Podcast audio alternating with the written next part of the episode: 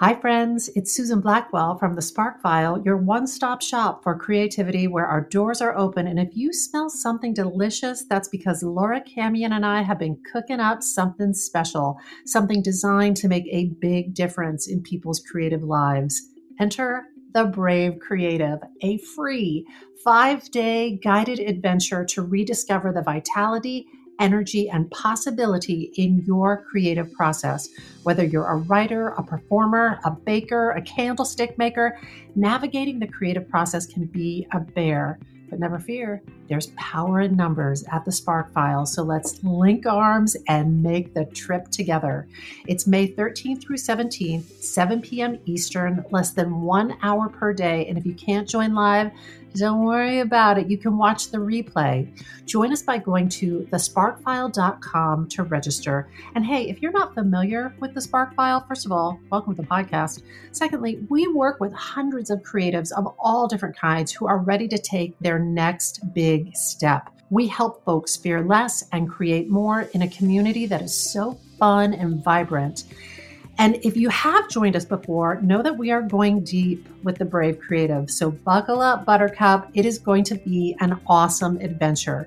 Go to thesparkfile.com to register, but do it soon because it all starts May 13th. Thesparkfile.com. Register now.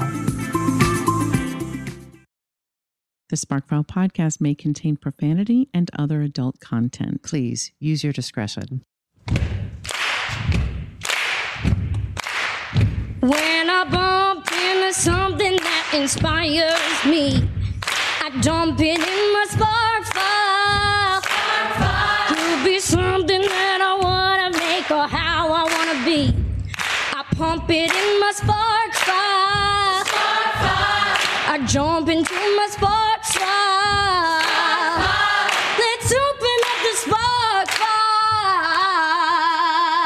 Welcome to the Spark File, where we believe that everyone is creative, but smart creative people don't go it alone. I'm Laura Camien. And I'm Susan Blackwell, and we are creativity coaches who help people fear less, create more, and bring their creative visions to life. If you're an OG member of the Sparkfile community, welcome back, Sparkler. If you're joining us for the first time, hey, welcome, friends. Hey, Hi. know that just by listening to this podcast, you're joining a warm and wonderful clan of creatives. Oh, but you might be asking yourself, what exactly is a Spark File? A spark file is a place where you consistently collect all of your inspirations and fascinations. If you're like us and you're making stuff all the time, or you want to be making stuff all the time, you know if you're not careful, your campfire of creativity can flicker out. But please don't despair. We are collecting kindling in the form of fresh ideas, images, and inspiration that sparks creativity and piques curiosity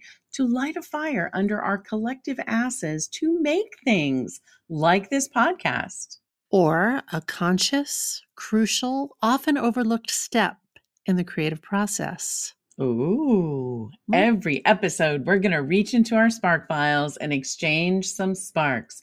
And from time to time, we're going to talk to some folks who spark us too. That means we have more sparks than we can possibly use in this lifetime, friends. So, if something lights you up, we encourage you, we implore you to please take that thing and make something out of it. Without further ado, let's open up the Spark, Spark File.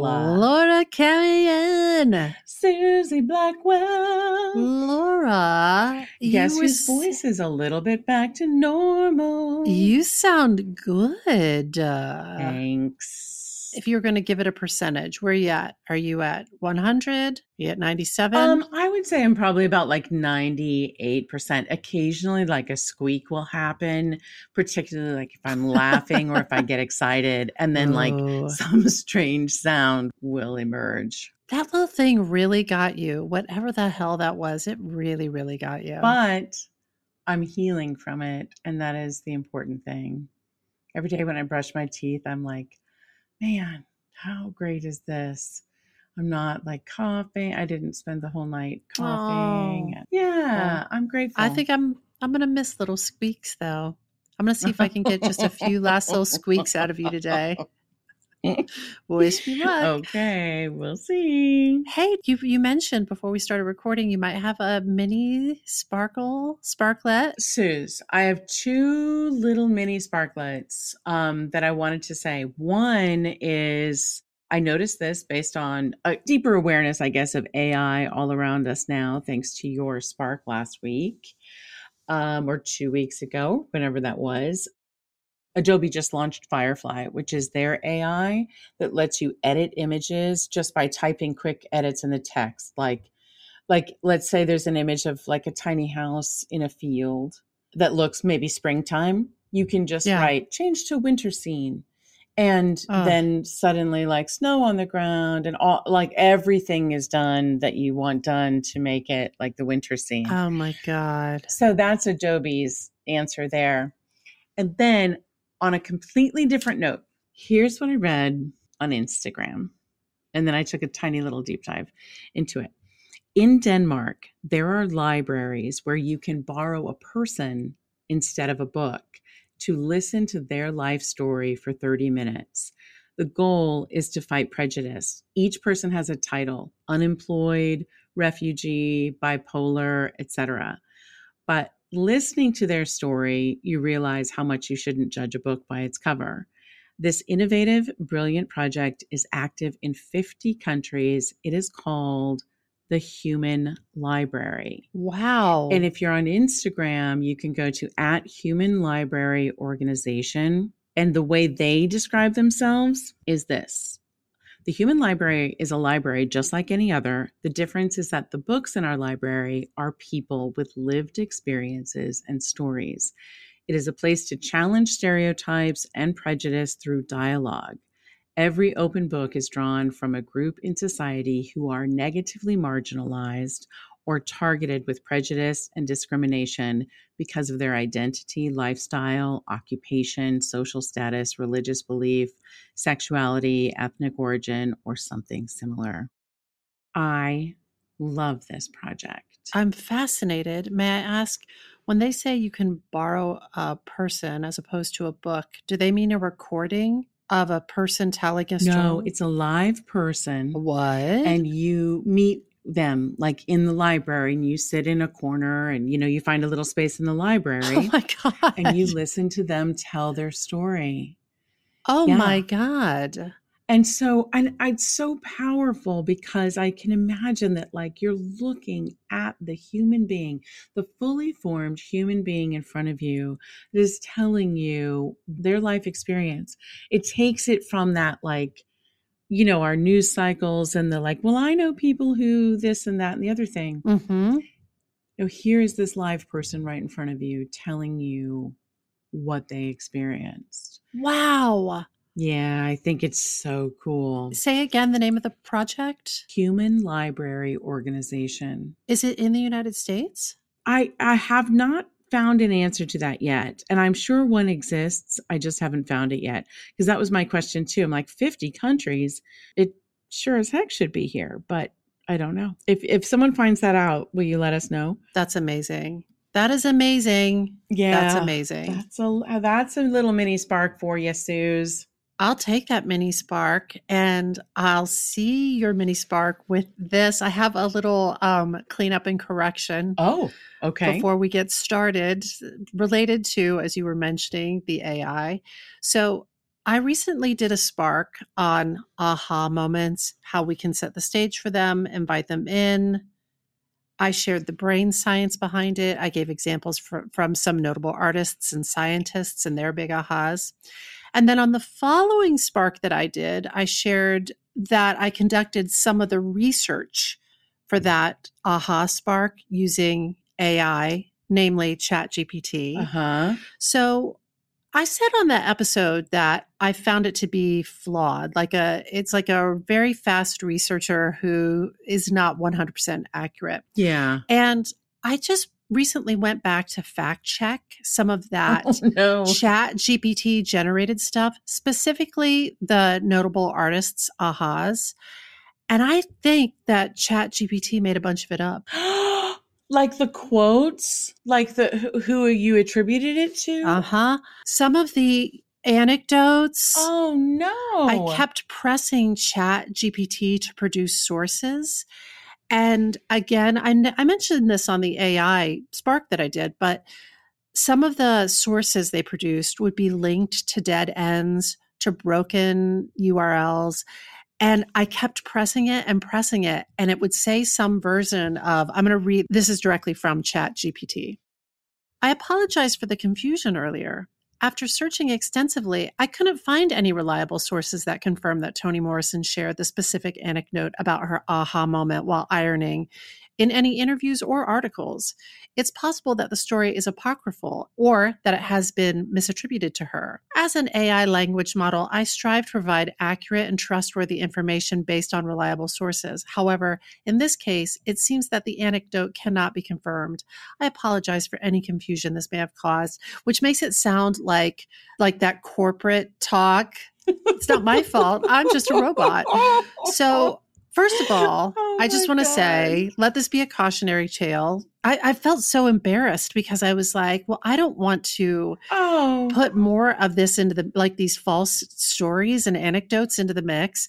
And I didn't get all the way through my fact checking on that. I mean, clearly I should have fact checked before the episode, but I apologize for resharing uh, some apocryphal or flat out inaccurate bullcrap. And I'll tell you the reason why I went back and I double checked was because I was asking for a resource for something else.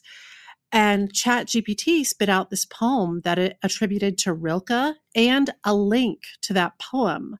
But the link didn't work and the poem wasn't coming up. I put it into a Google search. The poem wasn't coming up. And I kept pressing and I was like, Chat GPT, did you write that poem? Like, mm. where did that mm. poem come from? Where did this poem come from? And I just kept pressing and pressing, and it was all humana, humana, humana, humana. Like Chat GPT was just like, uh, I think it, uh. I think it wrote it, and then attributed it to Rilke, and no. even gave me, uh, yes, yes. Oh my God. But I was like, God damn, like just admit that you wrote it or that you Wow. Anyway, I just want to say apologies, and it's a cautionary tale, and this technology is far from foolproof. So before you go letting it write your term paper, I think you your spark lit a fire because we have had a lot of people write in or Voxer us or you know send us messages about this AI episode, and there was a very eh, kind person named David Young who wrote to us about your oh, episode. Oh, yeah. Hi, David Young. Hi, David Young. He's a teaching assistant for a music history class for non music majors. And he mentioned, like, just last week, he got his first chat GPT generated essay oh, sent shit. in. Uh, you yeah. know what? I want to write back, or David, if you're listening, answer this, answer us this. How do you know it was chat GPT generated? Um just as a teacher like how do you what what gave you gave it away? Yeah i'm guessing he put it through there are sites that have software that you can basically copy and paste the essay in and it tells you the likelihood that it's been generated by ai well i just wonder as a teacher do you do that do you, every single essay? Do you like okay i'm going to cut and paste and put this in and run it through or was there something about this one that was like i'm going to check I'm going to check on this one. I'll tell you my experience. And I was saying this to one of our, uh, to Sean Gregory. Hi, Sean. Um, because he had thoughts about this whole, he heard the episode, he had thoughts about this whole AI thing. And I will say that there's something sort of slick and cold. Yeah there's just sort of like a grammatic perfection and yeah. also there's like a homogeneity about it. It just feels like it's scraped the internet and given you like there's nothing that feels deeply inspired about it. And the things that it does produce i give you toni morrison's aha moment yeah. may be total bullshit the things that actually are like, oh my God, what a warm and wonderful, rich story. It's, it's like, like oh, missing like a life force behind it or like life experience or something. AI is a sociopath. it has dead eyes. It has dead shark eyes. And it might be it might be like super smart. But I was I was saying to Sean Gregory, I was like, if one would start utilizing this like for work, like if we were going to use this to help us generate ideas for like social posts, or you really need to, it really needs to be warmed up because it's just so smooth and bland. It's like bland, Mhm. is my experience of it. Mhm.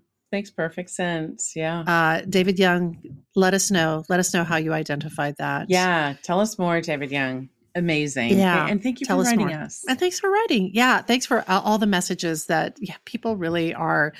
I don't know, either excited about the robots coming or nervous about the robots coming. hmm I can't blame them, no matter how they feel about the robots coming. But hey, listen, may I interest you in a fresh spark? I want a freshie. I've got one for you. Okay. I'm ready. I feel like I'm trying to think if you were in our creativity share room when this happened. You may not have been, but I may have told you about it. So, one of our coaching clients, Tammy Evans, has spent the last, I'm going to say, year plus working on a big creative goal, developing a solo show called Off the Rails, and not only writing it, but producing it, pursuing performance opportunities at venues and festivals, recently she did a mini east coast tour of the show in new york city and new jersey. And after a little time passed at a meeting of our illume mastermind group of which tammy is a member she talked about how she did the show she felt super proud of it proud of the producerial work she had done to get the show placed in a variety of venues and festivals proud of the content of the show Mhm. so grateful to all of us who had come out to see the show. And she sensed that there was a piece of the creative process that felt unfinished for her. Oh. So, yes. I thought this was like really, really uh, perceptive, intuitive of her needs. And I loved her for uh, surfacing this bringing it up. So- yeah. flashback, Laura, flashback to that time when we were interviewing Lin-Manuel Miranda when he was a guest on this very podcast. This podcast? This podcast. we talked to Lin about how Hamilton was this tremendous cultural event for everybody. And it was also a huge, huge life event for him personally. And we asked him what advice he would give to anyone who is finishing a big creative chapter and how he dealt with those types of conclusions and that sort of liminal space that exists between when you're Mhm. not exactly you're not exactly in Hamilton and you're not exactly onto the next thing yet. And do you remember do you remember that conversation, little baby Cam? Yeah, I do. Yeah. You were there. I was there. He talked first about his high school musicals. When he was in high school, they had a tradition of putting up the show posters for whatever show they were doing on sort of like the back wall of the theater. And then everybody would sign everybody else's poster. So they would do the show on Thursday, Friday, Saturday. And then on Sunday, the day after the musical closed, he would get in bed and read the messages that everyone had signed on his Oh, poster. yes. And he said he'd be so sad it was over and he'd read messages from the girls he had crushes on and from the graduating seniors that he looked up to, which is to say, he took downtime, he grieved, Yes. he reflected, Reflection. he sat in it. Yeah. He Mhm. celebrated it. Yeah. And then he said specifically, have a plan for a week from then. Um, So Mhm. that was a, an example from his high school time. But he also shared that as an adult, he described a time where after several months of, he was doing Mary Poppins press, which had him all around the world. He did Hamilton in Puerto Rico. He, while he was on all those travels, they got a new home and, you know, he got, he moved into a new home. Oh, that's right. And that kind of happened while he was away. that's, that's Mhm. right. So he had this Mhm. big, big, like months and months of activity. And then he said he and his wife left their kids with their folks and they went to an undisclosed location for five days to talk and reconnect and process these Oh, big life events. so So- good. Yeah, they processed what had happened for the past several months. Things that they hadn't had time to process when they were living it. And they also talked about what the next year wanted to be. So they took some time together to look back. They took some time together to look forward. Forward. They took some time together just to be in the present with each other. yes. This all leads me to my spark du jour, which is I, I wish I had like maybe by the end of this we'll come up with a zippy way to say this, but processing creative conclusions and milestones. Mm-hmm. And I added milestones because within a significant BCG, this is our shorthand for big creative goal, within a significant BCG, there may be a big singular conclusion, but there may also be significant milestones that aren't exactly Oh, endings that want to be processed before you head into the next leg of your BCG. So in Mhm. Tammy's case, which we just talked about, she's continuing to do her show off the rails in other iterations at other venues, etc. But in order to feel peaceful and reinvigorated and strengthened to go into that next chapter, she needed to process this significant creative milestone of getting that version of the show up and into the world in a big way. So until we come up with a better name for it, processing creative conclusions and milestones. creative conclusions and milestones. Yeah. I like it. So, just before I go any further, I know I'm about, just so you know, in a little bit, I'm going to share some ways that you have processed creative conclusions Oh. and milestones. Please remind me. When when we talk about this, like what comes up for you? Uh, have there been big pro? You've done so many Well- big projects, Laura Camien. You know, a few things come up for me. One is like there were years and years on end at Blue Man where we were working so fast and furious that literally the day after opening in one city, you know, we might have time to fly back to New York, switch our luggage, and fly to the next city where we're about to open something. Oh my god! And I can remember feeling like everything was kind of in disarray. And it was, yeah, we uh, it, not taking that time to kind of process and assess like what we had just achieved. And I think that now over time, when I think about like my personal work too, I think I wasn't always able to articulate what's happening. What am I feeling? Because it could be like an extraordinary night of, you know, Broadway opening or Yeah, uh, you know a play being published or something and and feeling a sense of sadness uh huh. and then I think in my younger years, feeling like, well, you're not supposed to be sad. Like, and instead of processing all of those emotions, kind of trying to force myself to feel the one I felt I was supposed to be feeling. Oh, Laura, you bring up such a good point. I want to make sure I'm going to ask a clarifying question and lead the witness a little bit. Mhm. When you say that you felt sadness, it wasn't because necessarily that the show was poorly received. Like the show Oh, may have no. been a huge hit, Oh, yeah. both critically and personally, professionally, but a sadness, which can be so confusing Yeah. I sometimes attribute that to, and I think it's really important, like you were saying, to be present with it and to process it and not be mm-hmm. like, no, what I'm, no, no, no, no, no. According to legend, what I'm supposed to be feeling is exuberance and gratitude. Absolutely. 100% effervescence. But I feel like my sadness has come when I have achieved big creative milestones. Sometimes it's just like pure fatigue, mental and Mhm. physical fatigue. Yes. Just collapsing over the finish line. It's all this deferred processing of all sorts of pieces of things related to the creative process and things that have been deferred because I've been so busy. yeah. It's like there's just wide open space for all of the feelings to rush in.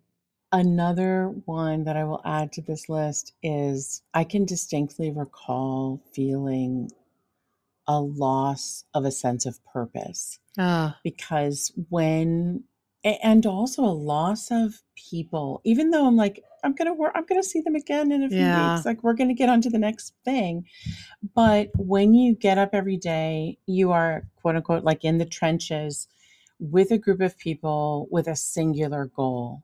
We are Yeah. going to get this show up. We are going to be, we're going to, you know, do these national television appearances. We're going to have a big red carpet event. We're going to read the incredible reviews the next day. And all of it happens. And then, like, I remember just feeling like a sense of like sort of inexplicable loneliness like well where am i am i like we're we're not getting up today to to do that again because because it's done because we did it. And this feeling of like but that purpose was driving me forward. It was propelling me forward through time. And it was singular in my mind. It was like this is what we are all moving towards. And then poof it goes away. Mm. now, the thing I just said about Blue Man, then it was quite convenient to be like, and tomorrow Hairpin we have a purpose turnaround. again, and our purpose is now this. And those years, I did not learn to sit with that feeling and get to know it and say hello to it of like, okay, Yeah. welcome. This is the next step. This is the next part of it and the, the next moment that happens and you're safe and it is a sign that all went well and now and now we imagine what's next but i didn't have that time or that awareness Yeah. to to do that for myself I think it is really, really important. I feel like it is an, as I said in the intro, sort of a really crucial but often overlooked step in the creative process. You know, Laura and I think of the creative process as a cycle, like one of the natural cycles of life. You have your igniting sparks, and then you have your fanning flames, which is the making of the actual thing, and then you have the the shining and the sharing of the light, which is where you share that creative work out into the world. And I think that this piece, this processing creative conclusions and milestones, nestles mm-hmm. into that. It's part of sharing the light. yes It's a super, super important part of the creative life cycle. I love that you are talking about it in terms of milestones too, because it can be like, well, I'm driving towards like having this reading or whatever the next step in the project is. And that deadline is great to, to, to be there to motivate you and, you know, give you that sense of purpose. And then the next day, it may be entirely up to you to take the the pieces of what happened and what you learned and incorporate them them in and and create the next step for yourself Mhm. especially when you're you know when you're not working on a project that is at that place where you've got other producers and other people dictating timelines and and motivating you when you're self motivating and you need to okay i just i did the fringe festival and now Yeah. it's going to be on me to generate the next opportunity or what I determine the next milestone is for my project. Yeah. It makes it even more essential that you process this. Yeah, I feel like there's a number of reasons why we do it. I feel like as creatives, we pour our hearts and our souls into our work and we invest countless hours of time and energy and emotion into bringing our ideas to life. And then we reach these major milestones or conclusions and it can feel to your point about the sadness rushing it it can feel like the end of a long and sometimes arduous journey but just because the show has closed or the book has launched or the paint has dried it doesn't mean that the process is completely complete this piece of processing these big creative milestones and conclusions is i think essential for several re- reasons first and foremost it allows us to take stock of what we've accomplished so we can celebrate our successes, acknowledge our challenges, gain a sense, if it is a closure, to gain a sense of that closure of the project. And to your point, this can be a powerful source of motivation and inspiration for future projects. And I think that was the case for both Lin and Tammy in those stories that I just told. Oh, yeah. If you aren't aware of what's happening to you, and what all of these feelings are and how to process them.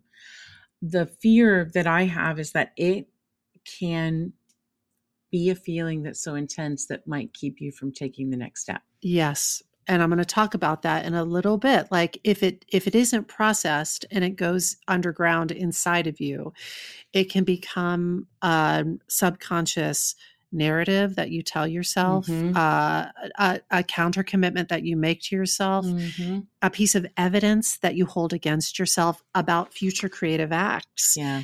If if you're like, oh no, crossing the finish line makes me feel really sad. That's right. like if you don't process through that, you can be like, I don't want to cross any finish lines. I don't want to get to a finish line because it feels Yeah. bad afterwards. Yeah. That's real. I think processing it also helps us learn from our experiences and by reflecting on the creative process and our own actions within that process we can identify what worked well what didn't work what we would do differently in the future and this can help us refine our creative process and determine what new skills might serve us what might help us grow as creatives my sister julie said something to me a while back and it really stuck with Hi, me Hi, Julie. Hi, Julie. It was something that she had learned from a colleague of hers. And the idea is basically that people who are experts, those folks who are experts, are the practitioners that reflect on their previous work. So a person can be very good at something, but they may not achieve expert level without consistent reflection on their work. Now, when Julie told me that, I was like, oh no, because you know, sometimes I find it sometimes painful and sad to reflect back, not always, but sometimes. If it didn't go great, if there was some hard criticism involved, there are times when I I've gotten better at it though.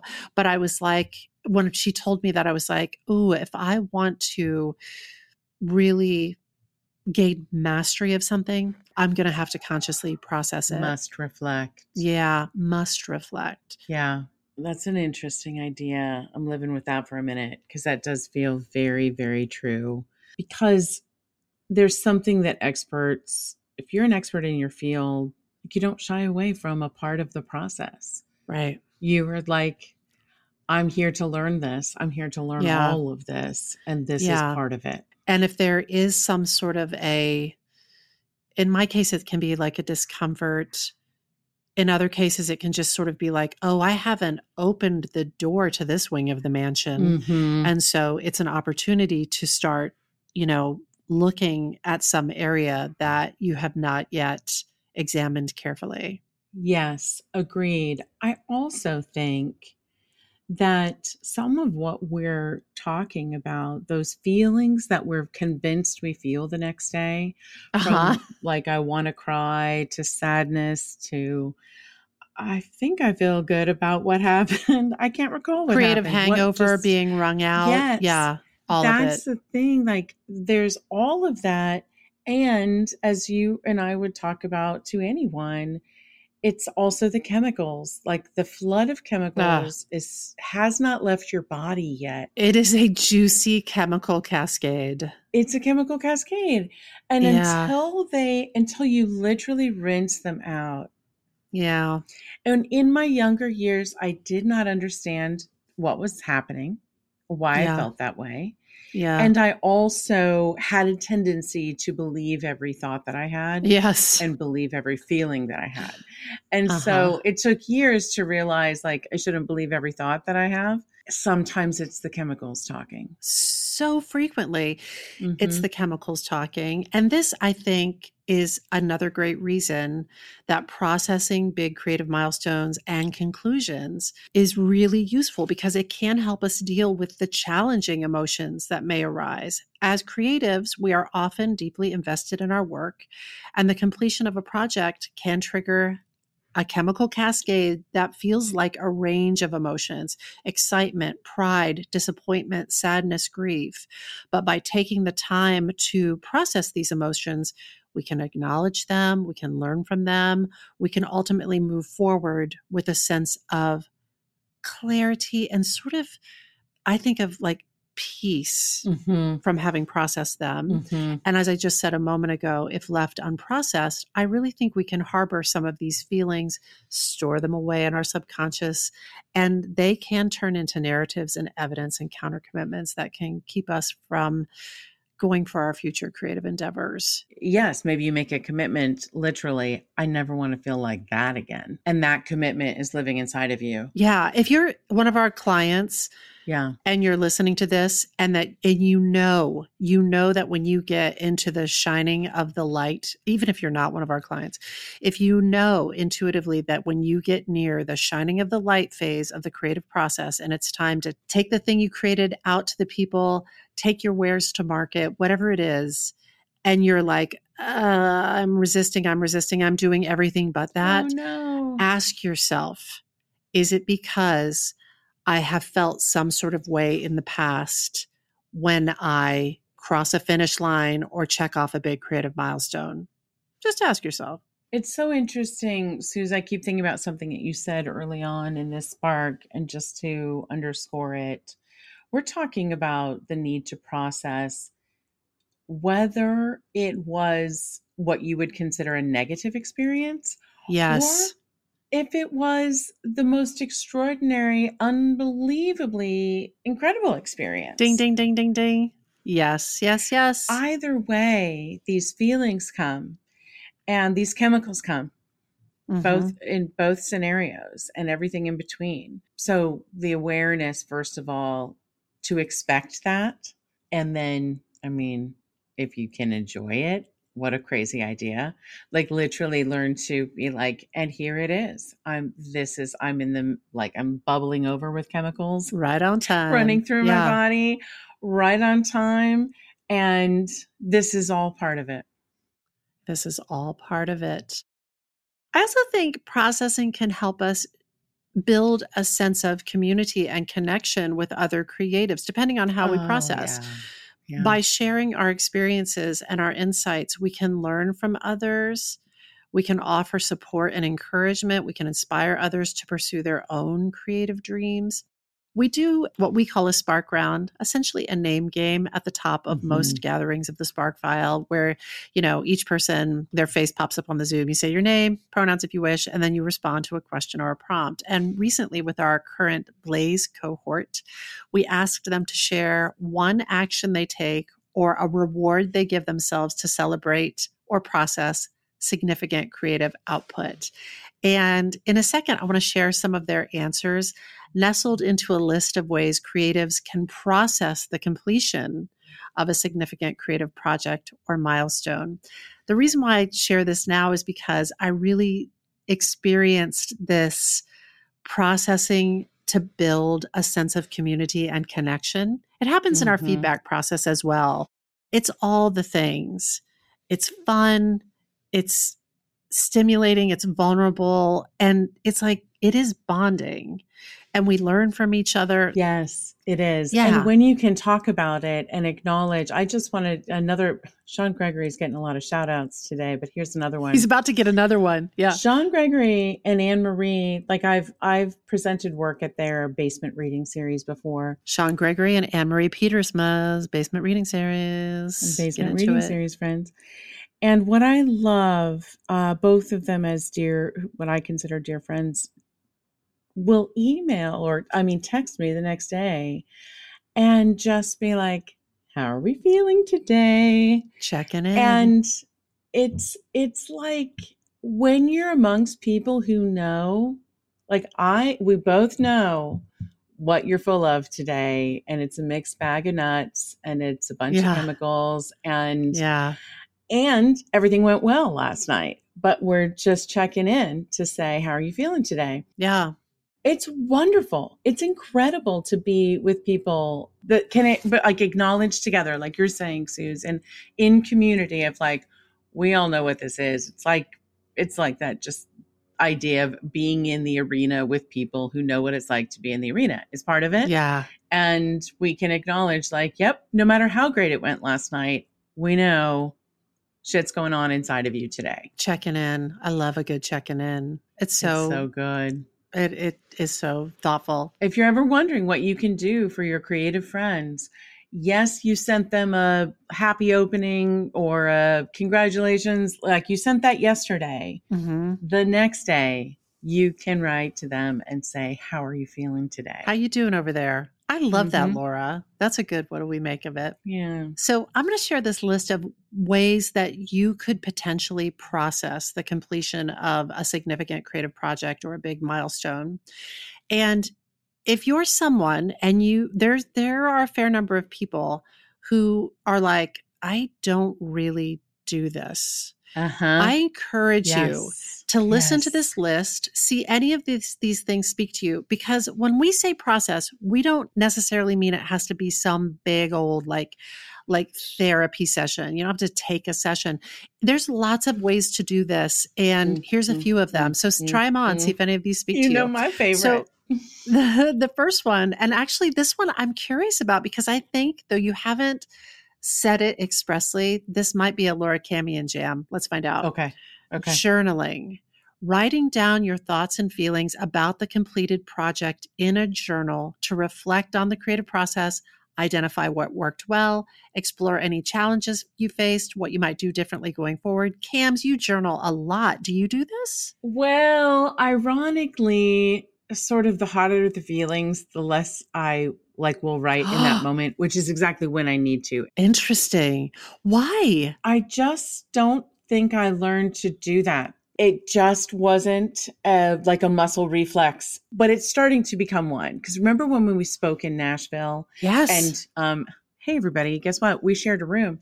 Susan and I shared a room, and every night we were there for like three nights before we did our big thing. it was a really, really big, beautiful room, just so you know. It was a really big, beautiful room. So don't don't feel bad for us. But it was But we'll also happily, I'll happily share a platonic bed with Laura Camien. Suze will. And Don't get it twisted. let me I tell will. you, there aren't a lot of people that I would let do that, and Suze is one of them. Um, but we weren't sharing a bed. We did have our own bed. This has gone a weird way now. Um, we were not not. sharing beds, but we were sharing a room, and we were there for like three days before our big event, and every night around 3 a.m. I would wake up and I would be like, I am wide awake and I'm full of feelings. Mm, And I would go yeah. to my journal and I would journal and I would tap and then I would go back to bed feeling great. Honestly, like feeling great. What is it again? It's EFT. EFT, Tapping. emotional freedom tapping. Yes, yes, yes. EFT. So you did a combo of the EFT tapping and and journaling. Journaling. Yes. Yes. And so since then, I would say I try to remind myself in the heat of any moment, go to the journal and tap I like it. either one or both. Yeah. That I'm so sorry about that long, long answer because you are just beginning this list of things. Listen, let's let's hear some more of them. I love it. Okay. Um, okay. Meditation and mindfulness, taking some time to meditate or practice mindfulness to help clear your mind and process any emotions that may have arisen during the creative process. I totally do this just as a feature of my life. And I definitely flow this type of processing, creative processing into my meditation. And in fact, when the heat is really on, that's when I go to meditation because I know I can just process through some of the stuff that comes up when you're making stuff and sharing it. Yeah. I think that is great. I feel like we've both been in the room where you're journaling, I'm meditating. I'm EFT Yeah. tapping, you're meditating.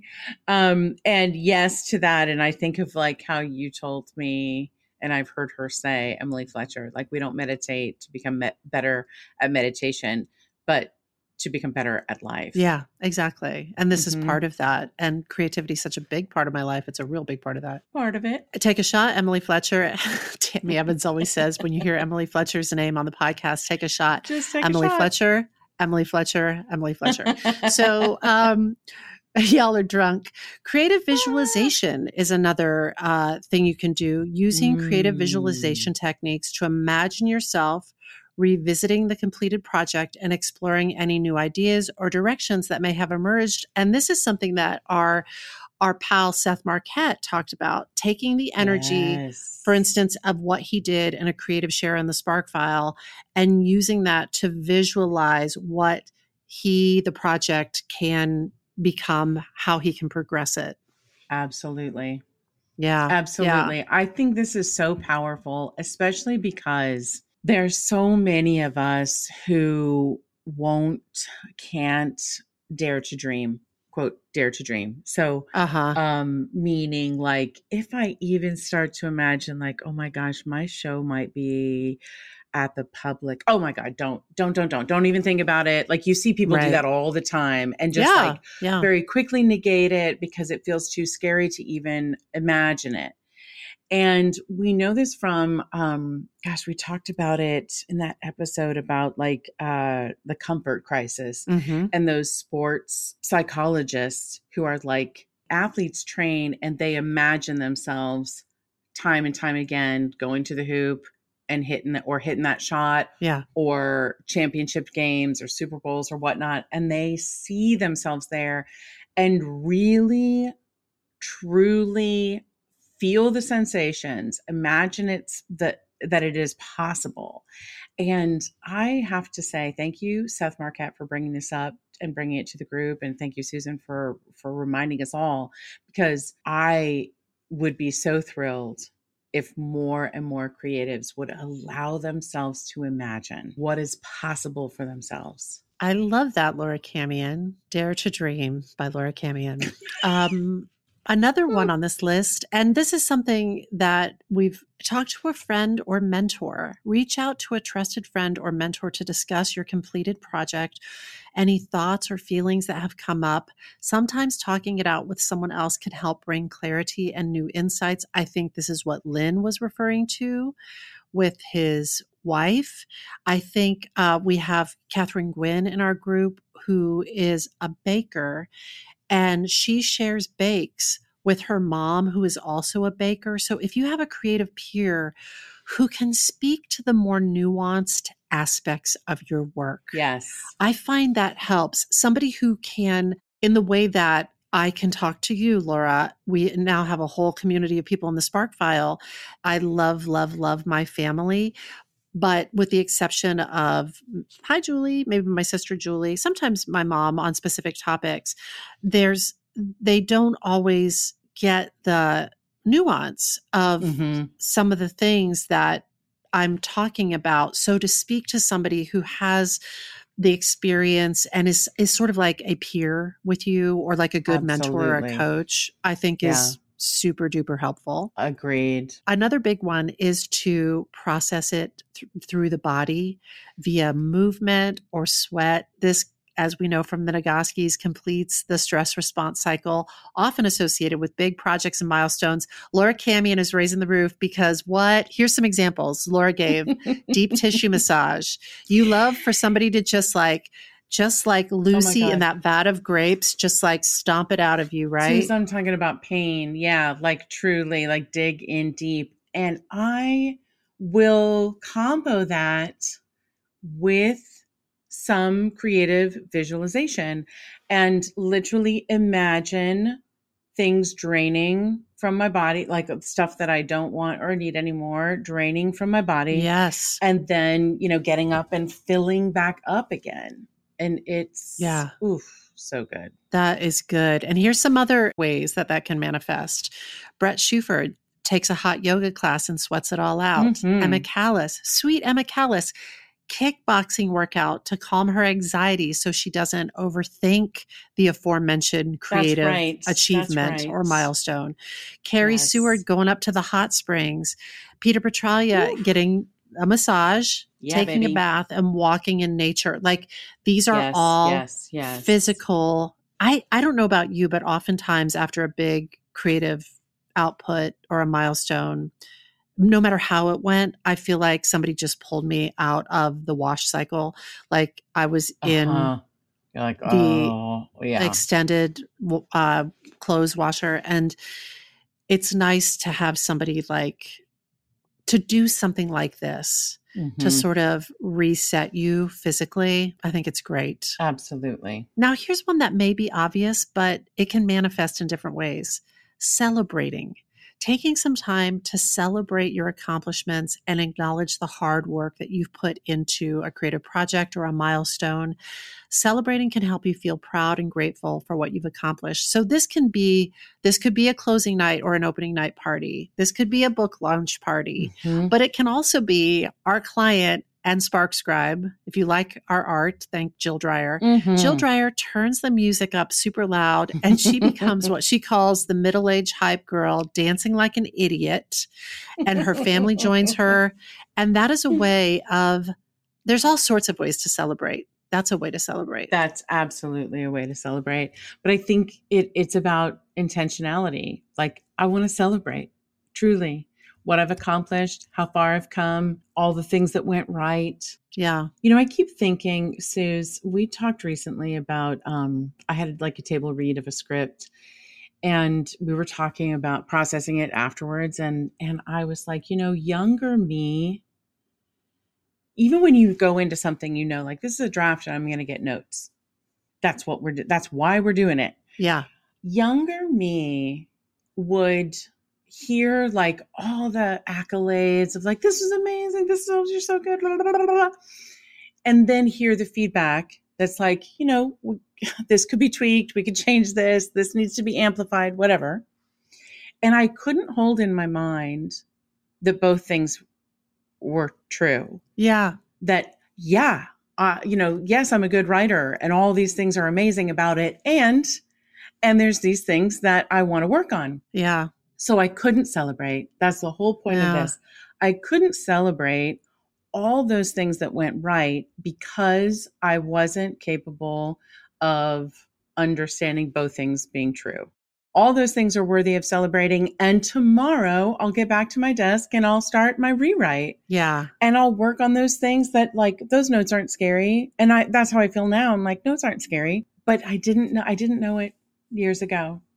And so I love this idea of celebrating. I think that's a sign of a, a mature, more evolved mind or an example of an emotional intelligence where you're able to hold two seemingly contradictory or multiple contradictory ideas simultaneously. Yeah, And they can all coexist and all be true. And you can party on while you're doing it. absolutely. Another big one for a lot of people in our group was rewards, marking the moment with some type of reward. So these ran the gamut.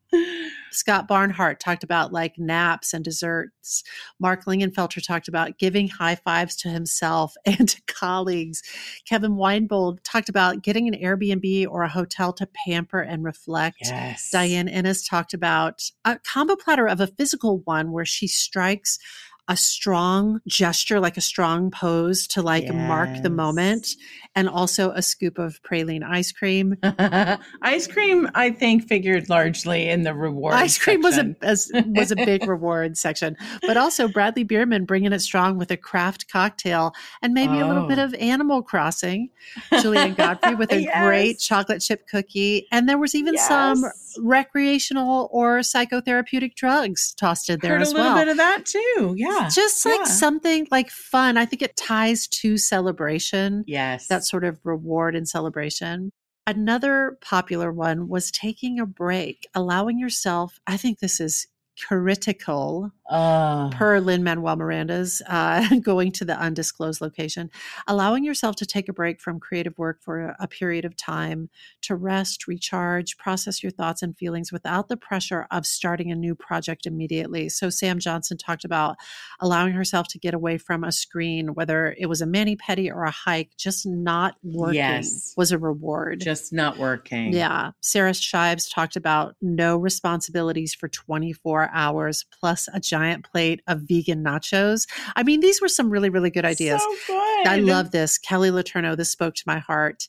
Deep cleaning the apartment, fresh sheets, showered, and just Ah. getting into that fresh, clean bed. So a little rest tossed in there. I mean, talk about setting the stage for the next chapter fresh. We're just fresh. Fresh. I loved I love that. it. Light a candle, baby. Yeah. Another one which this is actually my, I would say, number one. This is my number one self reflection, taking time to reflect on the creative process, identifying what worked well, what could be improved upon in future. Um, it really does help me and I think others to grow and develop as a creative and refined process. So I have talked to you about this before, Laura, how like when I'm driving home from, like if I've spent a day filming on set or if I have given a talk or we've given a talk, I like to consciously think through moment by moment whatever just happened. If there's footage, like if it's something that's been filmed, I'll watch it sometimes multiple times for my own pleasure to feel my feelings. I use it to think through, oh, that happened there. I thought that thought there. That didn't feel great. Why didn't it feel great? And consider like what I loved about it, what I might do differently next time. And this is something that Sean Gregory does as well. Oh Sean. Oh my God. Take Sean, a shot every time you hear Sean we Gregory's are name. going to title this episode Sean Gregory and processing. AKA. there you go. Um, but Sean said that he sits on the sofa in silence and reflects on what went well, yeah. what he felt like could go better, just sort of taking it all in. Um, Monica Kelly rereads poetry and writing that she has done, which I think is a version of this as well. Absolutely. For me, it's a little bit of some of it is enjoyment, some of it's like processing the painful parts. Yeah. Uh, but this is that's probably my number one is uh, self reflection. I love that, Suze. I would say that I usually combine that, you know, with a massage or with a walk or something. yeah, Where- so like self-reflection and physical like this sort of combo but i love the intentionality of that and how you describe doing it and also for our listeners like one thing we really advocate is writing down especially like those positive moments those good things that happened the Hall of Famers. because- Yeah, yeah because your brain is going to want to replay the negative it it just does because it's trained to protect you. And so it wants to sear into the back of your eyeballs. This moment happened. Don't let it happen again. You'll die if it happens. Sear is the right verb. Yeah, A, you won't die, but B, your brain is just doing what it is supposed to do. So we actually have to work hard to be like, hey, remember these 14 fabulous moments that we weren't going to die at all? You know, like we have to force our brain to also uh, sear those into the back of our mind. yeah, yeah. That chemical burn. It's literally it literally feels like a chemical burn when there's just like a big injection of like adrenaline and cortisol. It is a killer cocktail. And you know when you're laying in bed and that thought Ugh. it's like a like a lightning bolt through your brain. That's the like I, it's like a hot poker and you're like searing it. And it's I always like feel like I experience it "Don't like a cigarette this burn. moment happened. It's like yes. Yes, Exactly. And I'd like the word. jump up out of bed of like, oh my god. Like there will be no more sleep in Somebody this me a moment. massage. Because somebody just poked me with a hot poker. Yeah, yeah. So, just a few more in case these are helpful. Seeking feedback, asking for feedback from others on your completed project or your milestone can provide new perspectives and help you see your work in a different way. We do this Mm. on the regulars in the Spark file. And this is what Tammy did. This is specifically what Tammy did with us. I'm going to share it because That's I think it's so brilliant. After Tammy's mini East Coast tour of her show, she used one of her creativity share slots in the Illume mastermind to ask her fellow Sparkfile masterminders if you saw the show, could I have some affirmations on it? Could you share your favorite part? And if it impacted you in any way, could you name it? And I thought, Mhm. brilliant. It's brilliant. And it's what she needed That's right. so that she could move on to the next iteration of the show Yeah. and you know process through i just thought it was brilliant that she as an artist defined what she needed and she asked for it i'm a big fan the clarity of that like yes we are big proponents of the artist determining what i need and not just a blanket what do you guys think not never just a blanket what did you guys think? please never Please never. Banish it. Banish it. Be Mhm. more specific and ask for what you need. Um, just a few more. Experiment and play, allowing yourself to experiment and play with new techniques, mediums, styles. This can help you explore new ideas and directions while also processing your thoughts and feelings about the completed project or milestone. So, um, Wisniewski, I'm talking to you. Mhm. Wisniewski was talking about taking an artist date, going somewhere new. yes. Suwa was talking about getting silly and playing with her kids, specifically Yes. after a big creative output. And I was like, that's all experiment and play. It's great. Like getting into a different brain gear. Loved that. And finally, taking action, using what you have learned from the completed project or milestone to set new goals and take action towards your next creative endeavor. Taking that action can help you move forward and build upon what you've learned. And I think this is what Lin was talking about when he said, take that break, sit in it, feel it, and then have a plan for a week from now. Yeah, I was going to say that action comes after. It's like the final step of the processing. So you have rested, you have reflected, you have moved your body, you have done all Yeah. what you've rewarded yourself, celebrated yourself. Pick, you know, pick two or three of those. You've done those, and then comes action. Yeah. I love it, Suze. I love it. Yeah, I love this. I love this clarity for us. I love Mhm. offering this as a resource to our listeners and to the people in the Spark file. And to all you creatives out there, we really encourage you to take the time to, and it doesn't have to be a long time. What I was just describing about where I go through moment by moment, Mhm. that's on a car ride home from someplace. yeah. And I'll literally, I've said to you sometimes when I'm on long car rides, I like to have, in addition to sharing a bed with Laura Camien, I like to have long, long phone conversations with her because we just don't talk enough at work. I so, love them. Yeah. Those My are God. the outside of work conversations. but I remember being on long car rides and having conversations with you and being like, okay, I'm going to get off the phone now because I just want to think through what happened today. yeah. Yeah. And that's what I was doing love it. So I just, we encourage you to take that time. Doesn't have to be a long time, but process your big creative milestones and conclusions. Celebrate your successes, process the Mhm. wins, process the pain, learn from your experiences, grow as a creative, become a master, and keep going. and keep going. keep, Keep going. going. A creative milestone signals not just the end of a creative chapter, but it can herald the beginning of the new and the next.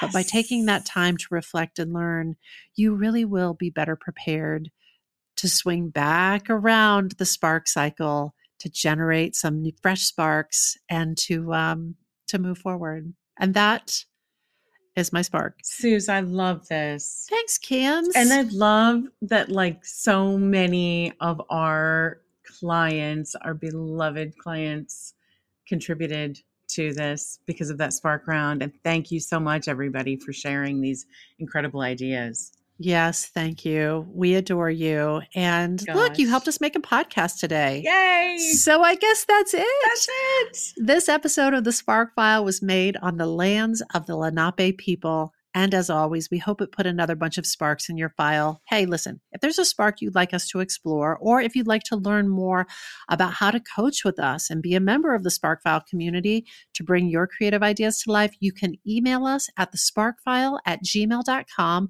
or you can submit through our website, thesparkfile.com. We will even happily take your feedback. But you know the price of admission. First, you got to share a creative risk that you have taken recently. You can follow us on social at The Spark File and be sure to subscribe, rate, and five star review this podcast. It really does help other listeners to find us. Also, if you like this podcast, we do hope you'll share it with people that you love, maybe people who could use it. And Hmm. if you didn't like it, why don't you go process a milestone? Why don't you? that. Process this. If something lights you up and gets your creative sparks flying, we are writing you a forever permission slip to make that thing that's been knocking at your door. It's your turn to take that spark and fan it into a flame You know, you got to take it and and make, make it. it.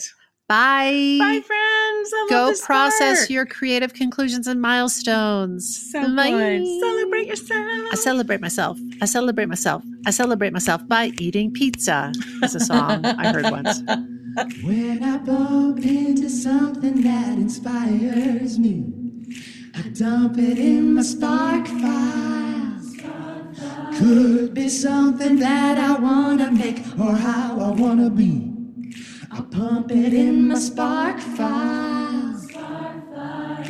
Jump into my spark file. Let's open up the spark.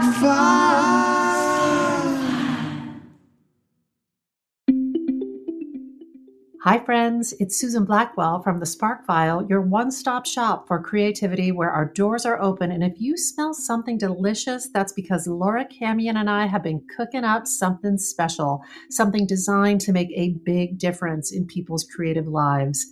Enter the Brave Creative, a free five day guided adventure to rediscover the vitality energy, and possibility in your creative process.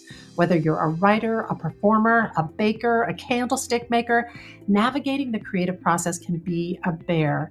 But never fear, there's power in numbers at the Spark File. So let's link arms and make the trip together. It's May 13th through 17th, 7 p.m. Eastern, less than one hour per day. And if you can't join live, don't worry about it. You can watch the replay. Join us by going to thesparkfile.com to register. And hey, if you're not familiar with the Spark File, first of all, welcome to the podcast. Secondly, we work with hundreds of creatives of all different kinds who are ready to take their next big step. We help folks fear less and create more in a community that is so fun and vibrant. And if you have joined us before, know that we are going deep with the Brave Creative. So buckle up, Buttercup. It is going to be an awesome adventure. Go to thesparkfile.com to register, but do it soon because it all starts May 13th. Thesparkfile.com. Register now.